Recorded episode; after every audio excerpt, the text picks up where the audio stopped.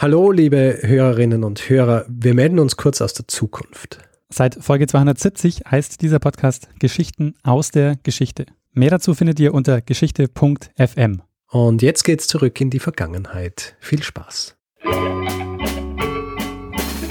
Lernen ein bisschen Geschichte. Lernen ein bisschen Geschichte, dann werden Sie sehen, Herr Reporter, wie das sich damals entwickelt hat. Wie das sich damals entwickelt hat. Hallo und herzlich willkommen bei Zeitsprung, Geschichten aus der Geschichte. Mein Name ist Daniel. Und mein Name ist Richard. Und wir sind zwei Historiker und wir erzählen jede Woche eine Geschichte aus der Geschichte. Und ja, und im Normalfall, Richard, starten wir ja ähm, solche Folgen für alle, die neu dazugekommen sind, mit der Geschichte. Ja, mit der Geschichte, genau. Heute allerdings äh, wollen wir ähm, noch vorher ein anderes Thema voranstellen. Ja, administrative Dinge halt. Ja. ja. Dinge, die wichtig sind. Hausmeisterei quasi. Haus, Hausmeisterei, ja. Also ja, das äh, Zeitsprung-Universum erweitert sich und es gibt äh, jetzt auch einen Blog, das wir eingerichtet haben, wo wir so ein bisschen mal versuchen wollen, ähm, auch Zusatzinformationen zu den Informationen zu liefern, wo wir auch eigene Beiträge machen zu Themen, die es vielleicht nicht in den Podcast schaffen. Ähm, oder einfach auch nur so interessante Geschichten nochmal anders aufbereiten und erzählen. Genau. Und ähm, eines zum Beispiel ist äh, eben die Nachlese, wo wir gewisse Dinge zu gewissen Folgen, die wir schon gemacht haben, ähm, einfach noch zusätzlich erzählen oder äh, zusätzlich beschreiben oder zusätzliche Quellen, Bilder etc. angeben, damit man sich das als irgendwie auch noch so ein bisschen besser vorstellen kann. Und eine von diesen ist jetzt äh, schon online. Online eine Nachlese. Zur ersten Episode, wie es gehört. Ja. Da geht es um was, Richard? Da geht es um Alboin. Alboin und seine Frau Rosamund. Und da geht es noch ein bisschen mehr um die Rosamund. Ähm, dann wollten wir uns noch, ähm, weil in den letzten Wochen kam wirklich sehr, sehr viel Feedback und es kam ganz viel Rückmeldung und wir freuen uns darüber wirklich ähm, sehr und wollen die Gelegenheit nutzen, uns erstens mal bedanken für äh, alles Feedback, all die E-Mails, all die Spenden, die bei uns aufgelaufen sind. Und wir haben jetzt auch ein Maskottchen. Wir haben ein Maskottchen, ja. Und äh, dieses Mas Maskottchen haben wir der Delangi zu verdanken. Das ist jetzt richtig äh, gesagt? Das ist das Twitter-Handle, ja, Delangi. Delangi. Buchstabier das einmal, damit äh, unsere ZuhörerInnen und Zuhörer auch äh, wissen, von was wir sprechen. Ähm, das ist at D-E-L-A-N-J-I. Genau. Die Delikatesse. Ich glaube, wir sollten äh, dann auch in dieser Episode einfach in den Show Notes geben wir ein Foto von äh, diesem Maskottchen hinzu, das wir äh, zugeschickt bekommen haben. Weil bisher ähm, gibt es ein Foto, glaube ich, nur auf Twitter davon. Stimmt, ja. Nicht auf der Seite selber. Das stimmt. Sollen wir machen. Ähm, dafür eignet sich auch das Blog ganz gut. Stimmt. Ja. Bei der Gelegenheit ähm, können wir uns noch bei einer weiteren Person bedanken, ähm, denn diese Person hat entdeckt, das ist ein bisschen versteckt auf der Seite, dass wir auch ähm, auf Phonic-Spenden äh, entgegennehmen. Das heißt, es gibt da so einen Button, äh, wenn man den äh, drückt, kann man uns ähm, auf Phonic, dieser Audiodienst, den wir nutzen, und der kostet ein bisschen was und da kann man eben auch äh, Stunden spenden. Und das hat der J-D-1 gemacht. Der hat uns äh, Auphonic-Stunden geschenkt. Äh, vielen, vielen Dank dafür. Vielen Dank. Er ist zuständig dafür, dass wir so gut klingen, wie wir klingen, gell? Weil Richtig. ohne Auphonic äh, wäre das äh, schlimm hier. Deutlich schlechter. Und wenn wir gerade dabei sind, können wir uns auch noch bedanken bei Maurice, bei Frank und Stefan. Vielen Dank. Das sind auch Spenden, die eingetroffen sind bei uns, ja, um uns zu unterstützen bei ähm, unseren finanziellen Aufwänden, um dieses Projekt weiterhin führen zu können. Ja, ähm, vielen, vielen Dank äh, dafür. Also wir sind wirklich, ähm, ja, echt, also ich war ein bisschen überwältigt von dem vielen Feedback. Wir haben ja. echt einen Haufen äh, auch E-Mails und, ähm, und auch Meldungen bekommen. Das war wirklich äh, richtig cool. Ja. Aber, Richard, die Leute haben das gemacht, weil sie gerne die Geschichten gehört haben. Richtig. Das heißt, wir müssen jetzt auch liefern. Ja. Liefer mal eine Geschichte. Ähm, gut. Ich werde eine Geschichte liefern und zwar beginnt diese Geschichte, oder ich, ich mache so diesmal, ja, weil oft, oft äh, gehe ich so mm, und handle mir so ein bisschen weiter bis zur eigentlichen Geschichte, um das, äh, ich werde relativ früh ähm, was über diese Geschichte erzählen, aber dann, ja, also über die eigentliche Geschichte und dann aber auch äh, noch ein bisschen äh, erklären, wie es überhaupt dazu kam. Ja? Äh, fangen wir so an. Daniel, Daniel, weißt du, was Melasse ist? Melasse? Ähm, also was zu trinken oder was zu essen wahrscheinlich? Ähm, naja, Melasse ist äh, ein Nahrungsmittel, sagen wir so. Ja? Es ist ein, äh, ist eine Art Sirup und ähm, wird äh, gewonnen aus der, äh, im, im, im Zuge der Zuckerherstellung. Ja? Also es ist so quasi ein Nebenprodukt der Zuckerherstellung und ähm, kann als Nahrungsmittel verwendet werden, aber kann aber auch für so Dinge verwendet werden wie ähm, der äh, Produktion von Alkohol. Und äh, in dieser Geschichte geht es um Melasse. Ah, es geht wieder um Süßigkeiten. Nein, es es geht die geht leider, Fortsetzung der Geschichte der äh, Süßigkeiten. na, es geht nicht. Es äh, ist vielleicht eine Art Fortsetzung der Geschichte der Süßigkeiten, aber es ist eine, wie soll ich sagen, eine grauenhafte Geschichte der Süßigkeiten. ah, die Melasse ist vergiftet worden. Ähm, na, nicht ganz. Fangen wir so an. Ja. Wir befinden uns zeitlich am Anfang des 20. Jahrhunderts. Geografisch befinden wir uns in äh, den Vereinigten Staaten von Amerika. Genauer befinden wir uns in einer Stadt namens Boston. Mhm. Boston an der Ostküste. Boston an der Ostküste, genau. Und ähm, in Boston an der Ostküste gibt es eine ähm, Gegend, die heißt The North End. Und in dieser Gegend, die, das ist, äh, liegt sehr nah am Hafen und ist äh, quasi, wird von der Industrie genutzt. Es gibt aber auch, äh, also zu dieser Zeit, ja. Und es gibt aber auch, ähm, es gibt aber auch Häuser, wo, wo Leute wohnen. Und so von der Demografie her ist es so, wie du vielleicht weißt, Boston hat ja sehr große irische Gemeinde. Ja.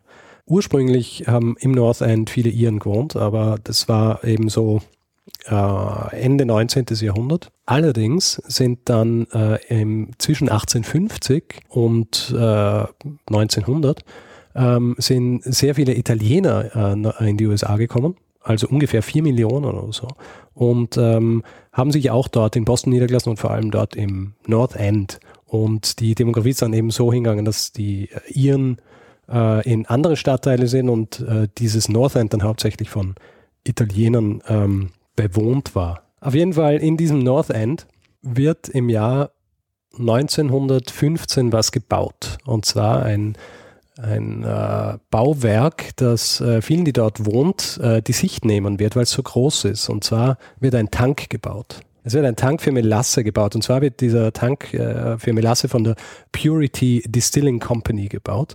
Und ähm, diese Firma äh, oder dieses Unternehmen benötigt diese Melasse für die Produktion von Alkohol.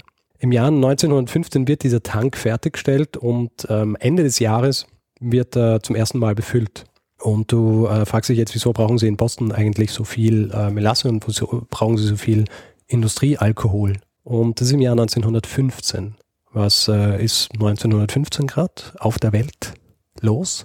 Ja, der ist der Erste Weltkrieg. Richtig, der Erste Weltkrieg. Und ähm, äh, für was braucht man Industriealkohol? Viel.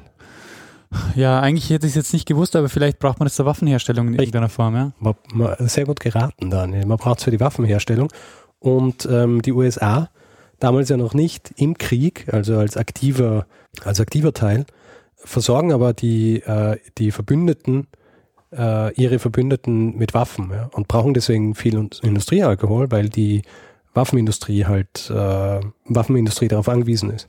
Auf jeden Fall, ähm, diese Melasse wird verwendet, um Industriealkohol herzustellen und es ist so, dass diese Purity Distilling Company ähm, zu diesem Zeitpunkt eben noch keine Möglichkeit gehabt hat, an diesem Bostoner Hafen äh, so viel Industriealkohol entgegenzunehmen, wie sie gebraucht haben. Ja, deswegen haben sie im Jahr 1914 dem dortigen äh, Chef dieser Abteilung gesagt, äh, bau uns diesen Tank. Und äh, es hat ziemlich lange gedauert, diesen, diesen, das wirklich auf die Beine zu stellen. Also wegen, ähm, aber es war schwierig, weil ein Teil dieser, dieser Gegend hat zum Beispiel der Elevated Ro äh, Railway Company gehört, weil, ähm, weil so eine äh, Hochbahn drüber gelaufen ist. Ja? Also nicht äh, so eine Schwebebahn, sondern halt so eine Hochbahn, äh, also mit erhöhten Schienen, ja? deswegen Elevated Railway Company.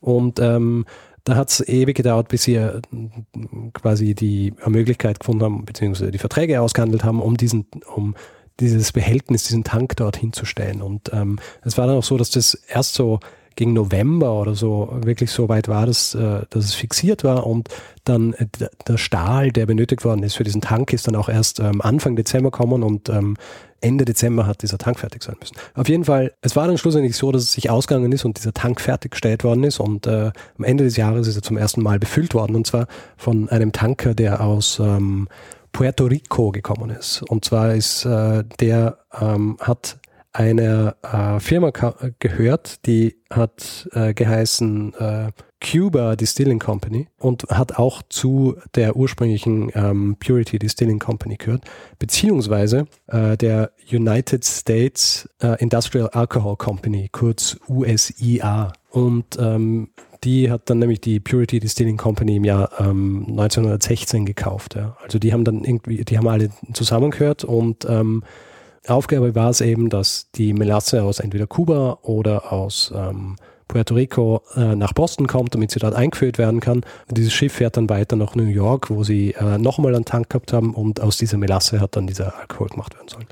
Was für eine ähm, Konsistenz hat denn diese Melasse? Ist das so eine zähflüssige? ist ziemlich zähflüssig, ja. So ein, so ein Sirup, also hast du ja vorhin gemeint, das ja. ist so, okay. Auf jeden Fall, diese, ähm, diese, diese Melasse wird in diesen Tank gefüllt im äh, Ende 1915 und ähm, es ist aber so, dass relativ schnell äh, bemerkt wird, dass die, dass es ein bisschen leckt, ja. Weil es einfach nicht wahnsinnig gut gefertigt worden ist, weil es so schnell gehen hat müssen, weil die Pläne, äh, mit denen es gebaut worden sind, die sind nicht wirklich ähm, von jemandem angeschaut werden, worden, der sich wirklich damit auskennt, beziehungsweise das sind einfach die Pläne von der Firma hergenommen worden, die ähm, die es dann halt eigentlich gebaut hat, aber es ist nicht äh, vorher geprüft worden. Auf jeden Fall, das Ding war nicht sehr dicht. Es hat aber trotzdem seinen Dienst getan. Ja. Und dann im Jahr 1919 wird wieder Lieferung äh, Melasse gebracht, ja, dass du dir vorstellen kannst, wie viel, wie groß dieser Tank war. Ja. Ähm, es haben in diesen Tank haben äh, 9000 Kubikmeter gepasst. Ja. Aber es war ungefähr, also es war 9000 Kubikmeter Masse. Es sind ungefähr 30 Millionen Gallonen ja, oder Gallons. Ja. Und ähm, ja, es geht drei Jahre gut. Äh, dazwischen sind auch Meldungen von, von Leuten, die für diese Firma arbeiten, die dann äh, so zu ihrem Chef gehen und sagen, hör zu, da kommt Melasse raus, beritzen und so weiter, das Ding ist nicht dicht. Und es macht auch komische Geräusche manchmal, aber die sind dann mehr oder weniger vom Tisch gefegt worden, weil es eben nötig war, dass, dass hier viel äh, Alkohol produziert wird. Und ähm, 1919, eigentlich ist der Krieg ja vorbei, ja, das heißt, ähm, es wird nicht mehr so viel äh, Industriealkohol für die Waffenproduktion benötigt. Allerdings in den USA 1919, was passiert dort bald, und zwar ab 1920? Prohibition. Die Prohibition, ganz genau. Und ähm, alle haben gewusst, die Prohibition kommt und sie haben auch gewusst, es gibt ähm, eine sogenannte Grace Period also ungefähr ein Jahr. In diesem Jahr darf noch dieser gesamte, also der Alkohol, der produziert worden ist, der noch existiert quasi, der darf noch verkauft werden. Deswegen hat sich die US ähm, IA gedacht, gut, wir müssen jetzt noch so viel Alkohol wie möglich produzieren, ja, damit wir dann natürlich äh, in diesem Jahr noch wahnsinnig viel Alkohol verkaufen können. Deswegen wird ähm, dann im Jänner 1919 wieder eine Lieferung, äh, also wird wieder Lieferung äh, gebracht, obwohl der Tank äh, schon also ungefähr so zur Hälfte gefüllt ist oder so, um ihn einfach ganz aufzufüllen, um die Kapazität auszunutzen, die er hat. Am 14. November 1919 kommt dieser Tanker in Boston an. Er hat so viel Melasse geladen, dass er die Hälfte seiner Ladung in Boston abladen wird und die andere Hälfte dann in New York. Und ähm, es dauert ungefähr 24 Stunden, also ähm, Teil des Tages von äh, Teil des 14. und dann über Nacht und dann bis in die Morgenstunden. Also um äh, das, um das zu füllen. Ähm, genau, ja. um das, um quasi die Hälfte dieser, dieser Melasse, ungefähr 2270 Kubikmeter, in den Tank zu füllen. Ja. Dieses Schiff fährt weg, ja, und äh, dann ist dieser Tank quasi bis zur, also zur vollen Kapazität gefüllt. Ja. Und um 12.30 Uhr an diesem Tag, also 12.30 Uhr zu Mittag, explodiert der Tank. Dieser Tank ähm, explodiert und zwar vor allem, weil die Melasse, die drin war und die Melasse, die draufgekommen ist, ähm, die, also Melasse, die, wenn die Temperatur ansteigt, ja, dann fängt sie an zu fermentieren. Gase werden frei und dann wird natürlich der Druck auf diesen Tank noch erhöht. Ja. Das ist passiert und dieser Tank ähm, explodiert und die gesamte, diese gesamte Ladung Melasse ergießt sich über das North End, ja. Und ähm, wenn du dir vorstellst, du hast so einen Tank, der so viel fassen kann, der besteht aus Stahl, ja. Äh, es ist nicht nur so, dass diese Melasse sich ergießt, sondern es ist auch, dass diese ganzen Nieten, die in diesem Stahl stecken, die fliegen dann wie, wie Kugeln so durch die Gegend und ähm, die, die Stahlträger und Teile des Tanks äh, fliegen quasi so durch die Gegend. Und äh, diese Melasse hat so eine Wucht, also es äh, ist, wenn du dir vorstellst, ähm, von einer Welle aus Sirup dahingefegt zu werden, ja, oder äh, nie weggerissen zu werden. Äh, so passiert es dann im North End, ja. Also was es macht, ist, dass zum Beispiel alle Häuser, die aus Holz sind in diesem North End, die werden quasi dem Erdboden gleich gemacht. Äh, es gibt dort auch so eine Feuerwache, die Feuerwache 31, die wird das gesamte Haus so aus dem Fundament gerissen und wird so weiter geschoben, dass es fast im Hafen, also im, im Wasser landet. Lastwagen und Autos und alles, was sich auf diesem Platz befindet, wird von dieser Melasse quasi ähm, weggerissen. Diese Welle rollt dann auch so weiter gegen äh, die Häuser, die aus, aus äh, ein bisschen weiter weg sind und aus äh, Stein und so weiter bestehen und prallt gegen diese Wände und die Fenster zerbrechen und äh, manche äh, Wände werden auch eingerissen. Und ähm, neben den ganzen äh, Gebäuden und den ganzen ähm, den Autos und so weiter werden natürlich auch Menschen mitgerissen. Und ähm, zum Glück für einige ist es so, dass ähm, als diese, dieser Tank explodiert, ist gerade ein Kriegsschiff äh, im Hafen. Und zwar ist es ähm, die USS, äh, die USS Nantucket. Ja, und äh, auf, an Bord dieser USS Nantucket sind 116 Matrosen und die äh, sehen es und helfen, äh, also kommen gleich zu Hilfe. Dann kommt auch gleich die, die Bostoner Polizei und das Rote Kreuz und es wird, ähm, also es wird versucht, Leute, die in diesen ähm, also nicht nur Leute, sondern auch Tiere, also alle Hunde und Pferde und so weiter, ähm, aus diesen, aus diesen so äh, klebrigen Massen zu ziehen, ja. Was natürlich absolut schwierig ist, weil ähm, du, man kann sich das nicht so vorstellen, aber stell dir vor, du stehst so quasi bis zur Hüfte in, in Honig oder so. In, in Honig und versuchst irgendwas da zu machen. Ja. Ja. Und ähm, sie fangen dann eben an, Leute aus dieser Masse zu zerren und müssen halt ihnen die, die, die Nasen und die Münder und so weiter freimachen, dass sie überhaupt atmen können. Und ähm, es ist halt ähm, eine horrende Szene. Ja. Und schlussendlich ist es dann auch so, dass als die äh, Masse dann zum Stillstand kommt und die, äh, die Helfer und Helferinnen versucht haben, so viele wie möglich rauszuholen, 21 Leute gestorben sind und äh, 150 verletzt worden sind. Und ähm, die Szene ist halt auch so, dass es so schwierig ist, überhaupt äh, Leute so zu sehen, ob jemand irgendwie in dieser Masse ist, weil, weil halt alles bedeckt ist von dieser braunen klebrigen Masse. Und deswegen wird zum Beispiel, ähm, einer wird erst nach elf Tagen unterhalb der, der, dieser Elevated Railway, dieser, dieser Hochbahn gefunden. Und äh, der letzte, also das letzte Opfer wird erst vier Monate später im Wasser gefunden. Ja, der ist eben quasi vom, vom Sirup ins, ins Wasser gespült worden. Ja. Und ähm, ja, das, ähm, das ist die, das ist das, was in die Geschichte als die Melasse-Katastrophe von Boston eingegangen ist. Aber das ist doch eigentlich, also diese Szene stelle ich mir prädestiniert vor für so einen Hollywood-Film. Naja, für einen Katastrophenfilm. Ja. Ja. Ähm, aber ähm, es ist deswegen auch ganz interessant, weil es so äh, ein bisschen auch einen Einblick gibt in, ähm, in diese Zeit, ja, weil ähm, diese, dieser Tank, ja, weil ich davon gesprochen habe, dass die, dass das schon vorher geheißen hat, okay, dieser Tank, der ist nicht dicht und so weiter und er macht komische Geräusche das ist vorher schon klar gewesen, aber es ist so, dass die Leute, die dort gewohnt haben, ja, und weil ich das vorher gesagt habe, äh, dass so viele Italiener nach, äh, nach Amerika gekommen sind, das waren hauptsächlich Italiener und zu dieser Zeit äh, war es so, dass, und Italienerinnen natürlich auch, dass in dieser Zeit Italiener und Italienerinnen als ähm, quasi so die schlimmsten Ausländer angesehen worden sind in den USA. Ja. Äh, die, äh, die Iren haben sich schon etabliert. Ähm, es war nämlich auch so oft so, dass die zum Beispiel die Sprache nicht können haben. Und äh, ihnen ist dann immer wieder alles Mögliche vorgeworfen worden und sie haben auch, dadurch, dass sie die Sprache nicht können haben, haben sie auch keine Möglichkeit gehabt, sich auch irgendwie äh, politisch oder so zu engagieren. Das heißt, die, die in diesen Häusern gewohnt haben, die dann, äh, deren Sicht dann zum Beispiel plötzlich verdeckt worden ist von diesem Monstrum, das hingebaut worden ist im Jahr 15, äh, 1915, ähm, haben nicht wirklich eine Möglichkeit gehabt, sich, äh, sich dagegen zu wehren und haben dann halt auch keine Möglichkeit gehabt, ähm, zu sagen, hey, äh, dieses Ding wirkt unsicher, vielleicht sollte man da auch mal was machen. Also ja, und deswegen, äh, deswegen hat es eben auch überhaupt so weit kommen können, dass dieses Ding so lang steht und äh, dann schlussendlich auch explodieren kann. Es war dann äh, auch so, dass die, die Firma, also USIA, die haben dann auch gleich mal behauptet, ähm, es waren Anarchisten.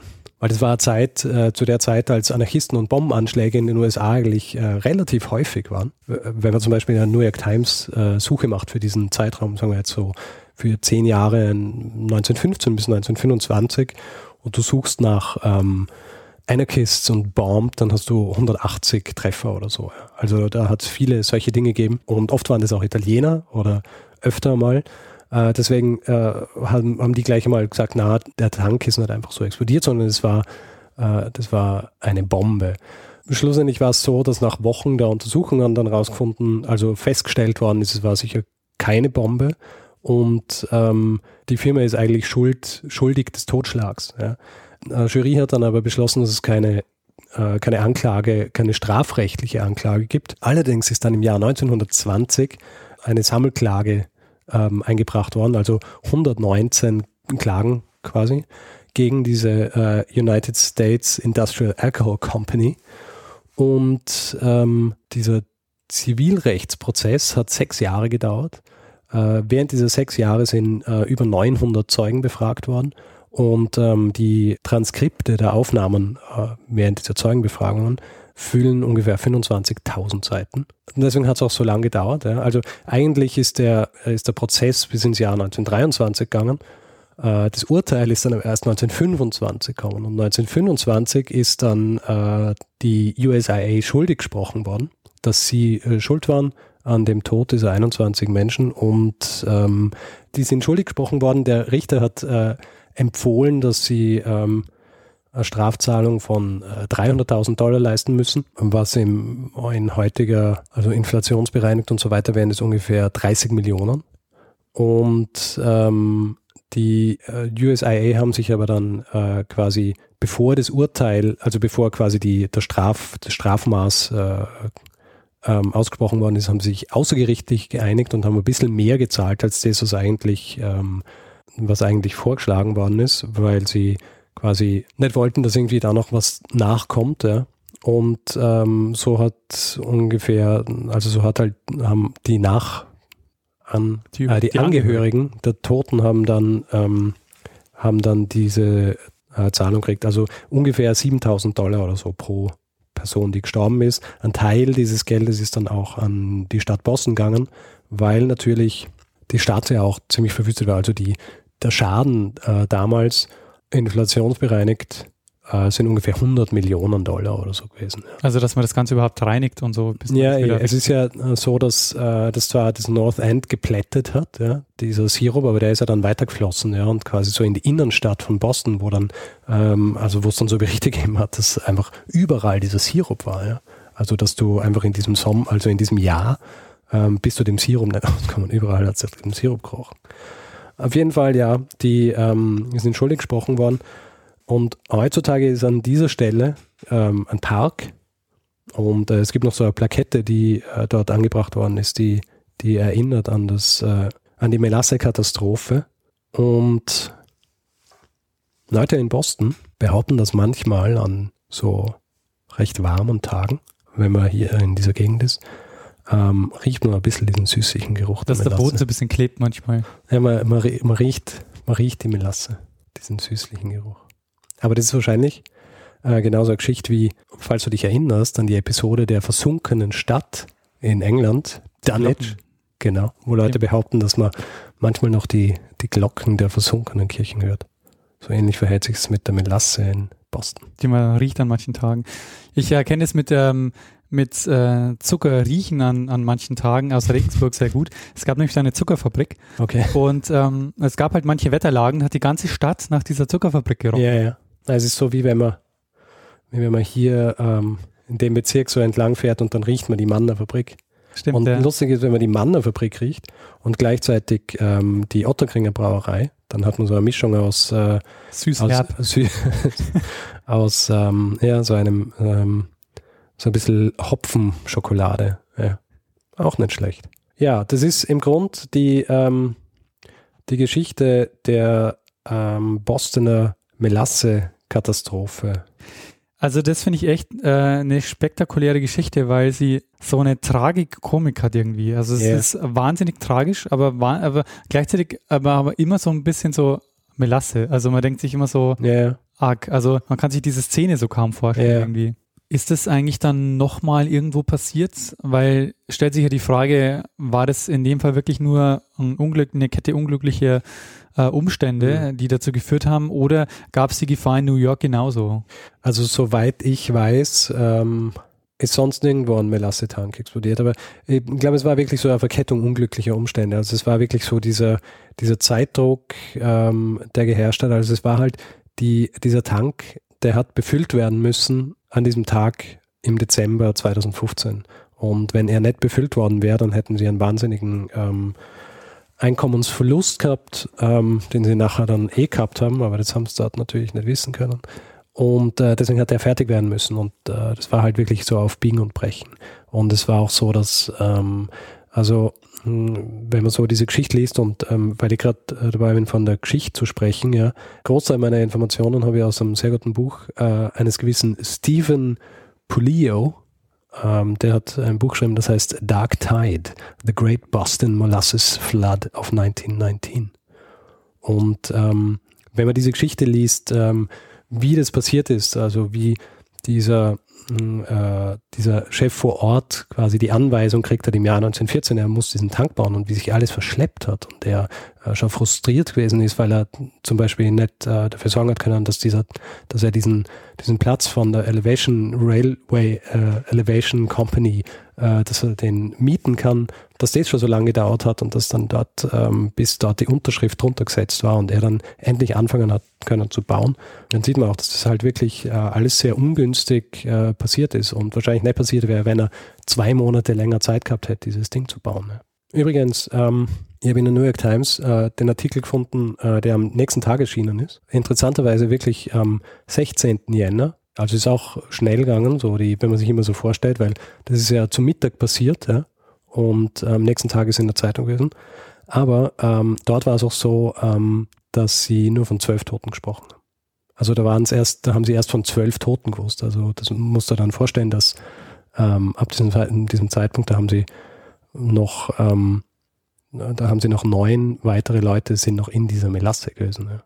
Also es ist so, dass äh, ich weiß von einem zum Beispiel, den haben sie rausgezogen, aber der ist dann zwei Wochen später oder im Krankenhaus gestorben. Aber eben einige sind noch so begraben gewesen quasi unter dieser, dieser Melasse-Schicht und man hat wahrscheinlich gar nicht gewusst, dass sie dort sind. Unter anderem auch ähm, zwei zehnjährige Kinder, die ähm, vor diesem Tank gespielt haben.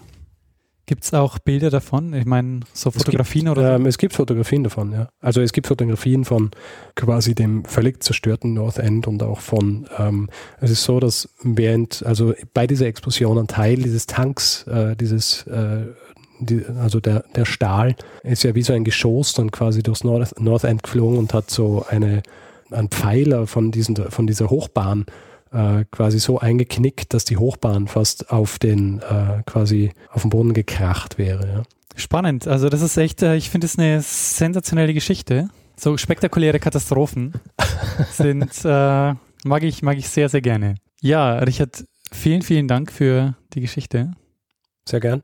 Hast du noch was hinzuzufügen oder? Ähm, ich, ich schaue jetzt gerade, ob ich was Wichtiges vergessen habe. Ansonsten, weißt du, ähm, wenn ich was Wichtiges vergessen habe, stecke ich es einfach in der Nachlese auf unserem Blog. Aber natürlich ist immer gut, wenn wir, wenn wir alles äh, in unseren Podcast packen, aber zu lang möchten wir es ja auch nicht machen. Richtig.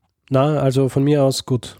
Dann würde ich sagen, mach mal ähm, hier mal einen Deckel drauf. Ähm, wir hatten zwar schon die Hausmeisterei, aber trotzdem machen wir noch einen Feedback-Blog. Machen wir einen kleinen Feedback-Blog. Ja. Ähm, wer Feedback geben will zu dieser Folge oder auch zu anderen Folgen, kann es äh, auf unterschiedliche Arten und Weisen tun. Erstens natürlich äh, per E-Mail feedback@zeitsprung.fm oder auch direkt auf unserer Website. Da kann zum Beispiel unter jeder Episode kommentiert werden. Äh, das ist zeitsprung.fm. Natürlich auch äh, in den sozialen Netzwerken, zum Beispiel Facebook, das sind wir unter facebook.com slash zeitsprung.fm oder auch auf Twitter, allerdings gibt es keinen Twitter-Account für Zeitsprung, ja. aber es gibt äh, einen Account für den Daniel, das ist at Mestzner und es gibt einen für mich, at Stormgrass Dort äh, kann angeschrieben werden oder gefolgt oder was auch immer. Richtig. Außerdem gibt es noch die Möglichkeit, uns äh, finanziell zu unterstützen per PayPal oder per Flatter. Genau. Ah, und was natürlich, ah, vielleicht wolltest du es gerade sagen? iTunes? iTunes, ja. Ah, iTunes. iTunes kann man natürlich ähm, auch gehen, wenn man ein iOS-Gerät besitzt oder ein Apple-Betriebssystem. Ich kann dann nicht einmal, ich kann dann einmal in die Charts gehen und schauen, wo wir stehen, ja. Du hast doch irgendwo einen Windows-Rechner. Ja, aber da installiere ich sicher nicht iTunes drauf. Ja, das ist aber wiederum ein ganz anderes Thema. Ähm, ja, aber den habe ich auch schon so ewig nicht mehr angeschaltet. Wahrscheinlich bräuchte ich ja mal zwei Stunden, um ihn abzudaten. Ja.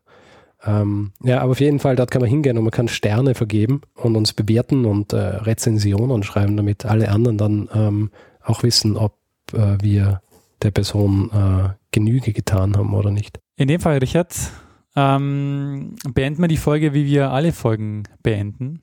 Richtig, indem wir einfach aufhören zu sprechen. Genau. Und Um- zwar jetzt. Nein, natürlich nicht. Wir geben einem das letzte Wort, der immer das letzte Wort hat, nämlich Bruno Kreisky. Lernen ein bisschen Geschichte.